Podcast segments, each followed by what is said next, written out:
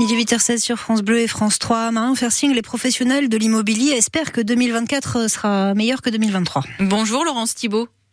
Bonjour. Vous êtes la présidente de la FNAIM, la Fédération nationale de l'immobilier en Vendée. Euh, déjà, si on fait le bilan de 2023, année vraiment difficile pour vous? C'était une année difficile, oui, parce que les taux d'intérêt ont beaucoup augmenté.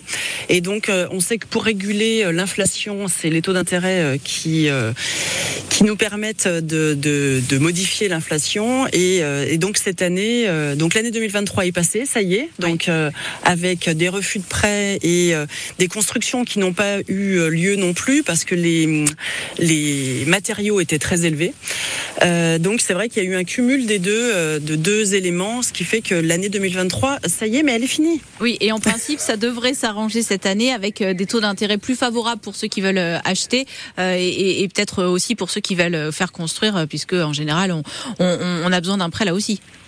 Oui, il y a besoin d'un prêt et euh, c'est vrai que la construction, par contre, euh, les matériaux restent toujours assez élevés, donc euh, on a quelques doutes encore sur la construction. Par contre, pour le reste, pour l'habitat ancien, il n'y a pas de souci au niveau des taux d'intérêt. On voit que ça baisse et donc il y a un nouvel attrait sur l'immobilier. Ouais. Laurence Thibault, je crois que au moins l'avantage hein, de, de, de, de ce, ce, ces taux d'intérêt qui étaient hauts et donc des difficultés pour acheter, c'est que ça a permis de faire un petit peu baisser les prix, en tout cas de, de, de calmer un peu la folie autour autour des, des biens à vendre et à acheter en Vendée je crois que c'était un peu l'idée euh, de départ euh, par la BCE. Donc c'était vraiment de faire baisser euh, l'ensemble des matériaux et de la de l'habitat. Et, euh, et, donc ça a fonctionné. Après il n'y a pas une baisse euh, énorme. Hein. Je crois qu'on doit être autour des 5-10%. Et ça dépend vraiment des secteurs. Les secteurs qui sont très demandés comme la côte où là il n'y a pas besoin de prêt. Bon, il n'y a pas une grande baisse. Hein. Oui.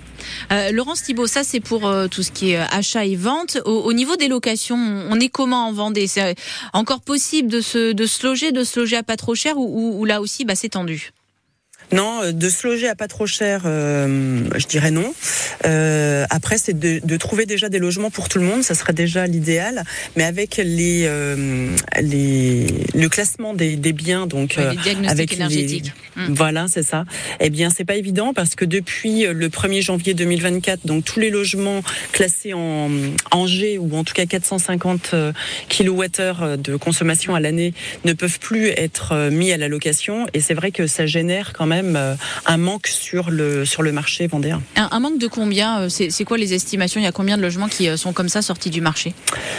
Ben sur le marché, on n'a pas les, les, taux exacts, mais je pense qu'on est autour des 5% oui. déjà. Oui, ce qui, ouais. ce qui concerne quand même une, une certaine quantité de logements. Une certaine Euh, au, au, niveau du, euh, du, diagnostic énergétique, le ministre de l'écologie, alors c'est tout, tout récent, Christophe Béchu annonce un, un, nouveau mode de calcul en fait qui va permettre de faire sortir euh, certains logements, 140 000 petits appartements a priori des, des catégories les plus mal classées, c'est-à-dire euh, F et G.